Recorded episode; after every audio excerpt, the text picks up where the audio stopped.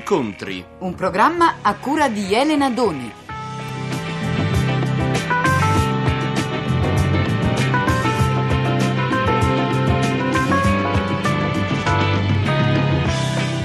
Ciao a tutti, eccomi qua. Oggi ho portato una bobina di Alighiero Noschese, una registrazione che ho fatto la settimana scorsa mentre Alighiero era ancora a Roma e stava provando uno spettacolo che, sta, che anzi che è già andato in scena.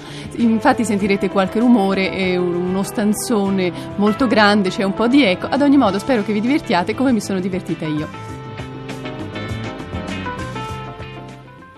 Noschese, ma come cominciò? Come cominciò la sua vocazione a imitare il prossimo? No, le dirò, è stato quasi un obbligo, perché eh, il, un certo professor Quincy, insegnante di filosofia in un liceo napoletano, io sono napoletano, eh, mi obbligava a declamare eh, con la voce di vari personaggi a quel momento alla ribalta del successo, tipo da Nazari a Silvio Gilli, a, da Filogamo a Da Porto, da Totò alla Tina Pica, mi obbligava a declamare su, su fatti veramente complessi, tipo la, la, filosofia kantiana, so, oppure il positivismo francese, o Hegel, oppure Marx, eccetera. E naturalmente che succedeva? Che tutti i miei colleghi eh, si divertivano un mondo e nello stesso tempo eh, si imparavano la lezione. Chi ci andava di mezzo ero soltanto io che dovevo studiare il doppio perché non solo dovevo studiare l'imitazione per fare una bella figura col professore,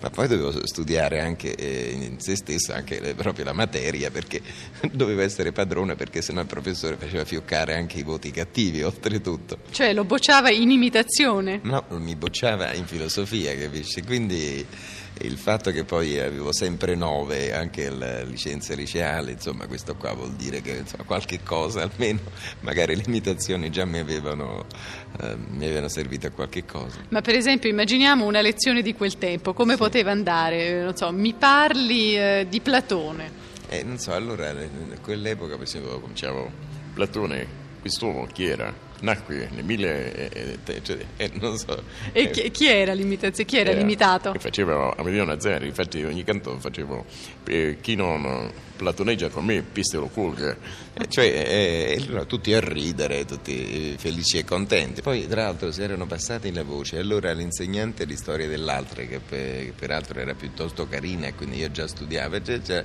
mi chiedeva ma oggi non si potrebbe parlare non so dei capitelli corinzi, eh? saputo che lei fa anche la Magnani, eccetera. Lui, eh, signora mia, ma che può parlare così?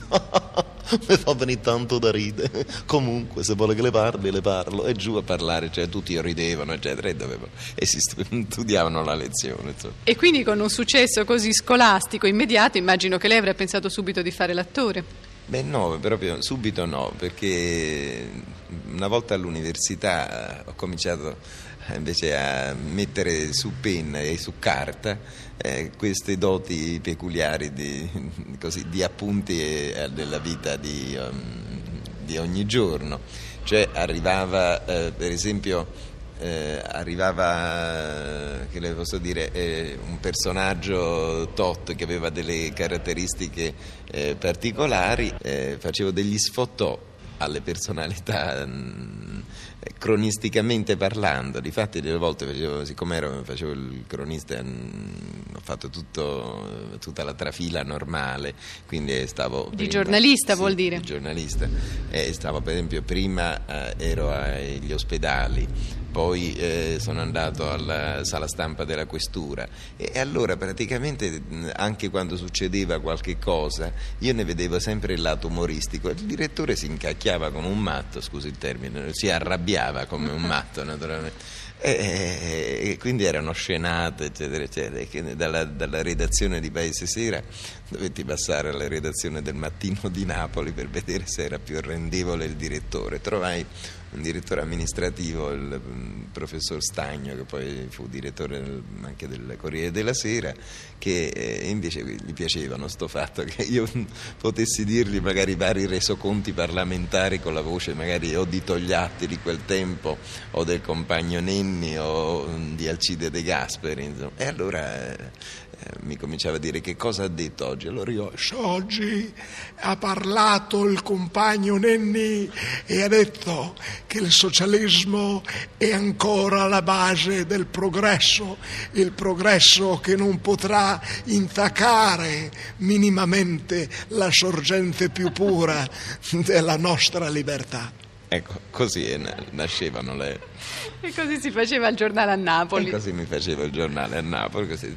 Poi dal giornale a Napoli passai a Roma col povero Vittorio Veltroni, che era allora il direttore del giornale radio, e mentre così eh, facevo il praticante al giornale radio, cominciavo già a ricitucchiare in qualche rivistina con Ugo Gregoretti e con altri amici napoletani. Da, da quel momento, eh, eh, dal giornale radio, eh, ebbi, una, ebbi, un'intervista con, eh, con, Riccardo Mantoni, che poi è l'attuale regista della, della compagnia che proprio stiamo allestendo, cioè lo stivale dei miei stivali di, di Dino Verde. Con la eh, quale debuttate? Con la quale debuttiamo appunto il 31 di questo mese a Bari. E mentre... Eh, e mentre appunto eh, mi facevano questa intervista, è capitato che Mantoni mi dicesse: Ma in fondo tu sai fare tutte queste cose, ma te, chi te lo fa fare a te di fare tanto il giornalista?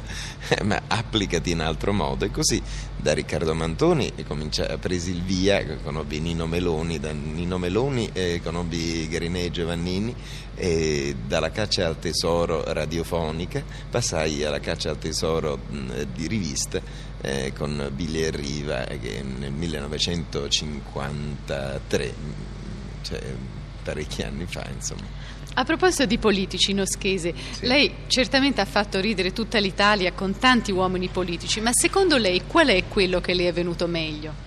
Ma secondo me eh, quello che mi è venuto meglio deve essere eh, anche quello a cui voglio più bene, secondo me, del, il nostro capo dello Stato che è stato anche mio professore quindi ho avuto l'opportunità di sentirlo anche come eh, più vicino che, che, degli altri. E mi ha dato anche l'opportunità di eh, dopo una specie di sanzione che avevo avuto per, eh, per aver gettato i primi strali nel campo satirico politico, eh, mi ha dato la possibilità di riabilitarmi eh, con una nuova concezione, con una nuova forma di pensiero che riposta soltanto in una persona amabile come lo è Giovanni Leone. E come le disse in quell'occasione? Dice che è una cosa particolarmente è una cosa eh, particolare caro Noschisa perché le assicuro che bisogna superare questi scogli bisogna superare questi scogli e bisogna arrivare a portare in, bos, in, porto tutte le nostre idee, le nostre idee e innanzitutto i principi di una sana libertà, come ho sempre insegnato a voi e come sempre devo insegnarlo a tutti quanti. Qual è stato uh, quello più difficile, quello che magari si è impermalosito? Ma nessuno direi eh, per, si è impermalosito proprio veramente, c'è più che altro chi ha potuto più o meno considerare fatta più o meno bene la propria imitazione, ma coralmente tutti quanti hanno detto bene.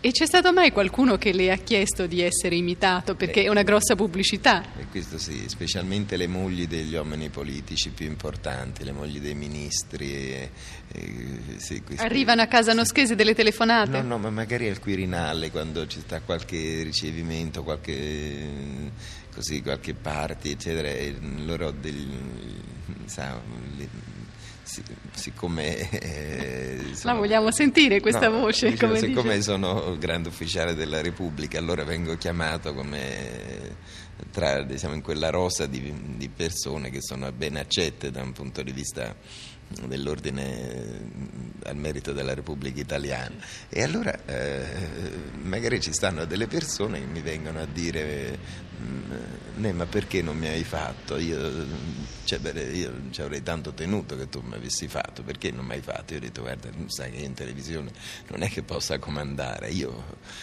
sai, tu ti dovresti far vedere un po' di più, eh, magari se tu ti fai vedere un po' di più, eh, allora che succede? io posso avere la possibilità di farti e la gente anche di riconoscerti. Come procede nel lavoro? Cioè, in altre parole, vorrei scoprire un pochino i suoi ferri del mestiere. Va sì. a conoscere queste persone, mh, mm, ci vive insieme, quanto tempo le studia? Beh, a secondo della personalità dell'individuo stesso, eh, quindi varia da, da, singolo a singolo. Vado naturalmente a quasi tutti i congressi dei partiti, vado quasi in tutte le, le riunioni dove so mm, che loro albergano, eh, vado magari quando mi permettono di, di poterli avvicinare, eh, li contatto direttamente e quindi eh, dice, poi ne faccio una specie di pastone alla giornalista e, e mi documento sul, sulle loro mh, mm, abitudini, sul loro modo di vivere, sul loro modo di pensare e poi eh, nasce l'imitazione. Qual è stata l'ultima creata in ordine di tempo, politici o non politici? Proprio l'ultima, ultima, ultima. Dunque, ultima, beh, credo che sia stato Dunque, eh, ne faccio tante, se non è... La, la bambina dell'esorcista. Ah, quella, quella che dice insopportabile. Por- sì, sì, quella che dice un sacco di porcherie, che parla con la voce roca, del, con la voce del demonio e che ne dice di tutti i colori, che punto faccio dentro eh, in questa compagnia, lo stivale dei miei stivali di Dino Verde con Antonella Stenni e Elio Pandolfi, che fa Antonella Stenni fa la mia mamma e Elio Pandolfi fa un esorcista della mutua, laico, e io che gliene dico quindi di tutti i colori perché sono indemoniato, quindi ho una specie di privilegio. Senta, lo scusi, ma lei come vive? Com'è nella realtà? Le viene mai la voglia di continuare questo gioco lavoro anche nella sua vita di tutti i giorni? Beh, da un punto di vista sì, perché delle volte mi astraggo completamente quando parlo con una persona, se sento questa persona particolarmente interessante sia da un punto di vista vocale, sia da un punto di vista eh, anche così di tic, di difetti, per esempio adesso vedo lei, no? il fatto in se stesso che lei si copra il naso, dico perché si copre il naso? Allora per non far vedere troppo la, la bocca, forse perché eh, ha, ha qualche, la voglia, magari non so, le piacerebbe ridere sommessamente, non ridere con la bocca spalancata. Eh, cioè a ognuno c'è un modo di impostare la propria, diciamo, la propria personalità, no? E dietro eh, a ognuno di noi naturalmente sì, c'era qualche piccolo segreto, qualche piccola cosa, qualche piccola paura, qualche piccolo complesso. Senta, lei ha bambini? Sì, ho due bambini, uno che si chiama Antonello eh, e l'altra che si chiama Chiara, e tutti e due sono un pochettino attaccati al, al papà apposta perché eh, tentano di fare anche loro le imitazioni. Ecco, imitano mai il papà questi bambini? Sì, sì, sì, io credo che meno meno la bambina ha una duttilità particolare per, per, la danza, per il canto, eccetera. Per esempio sa delle canzoni in americano che io nemmeno le arrivo a capire, poi pronuncia molto bene. Il bambino invece era fissato proprio con le imitazioni e diceva quasi papà ma guarda che la nada fa così, non fa come la fai te. Cioè mi dava quasi dei, dei consigli, insomma. Eh.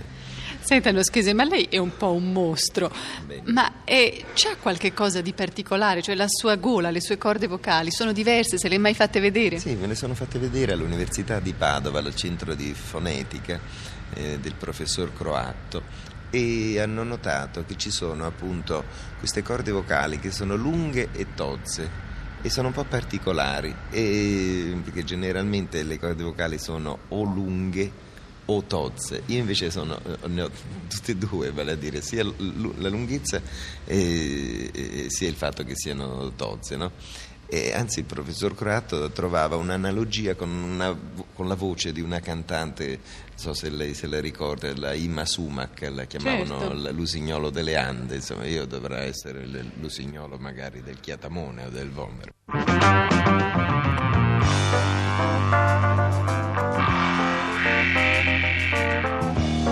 Avete ascoltato un incontro di Elena Doni con Alighiero Noschese.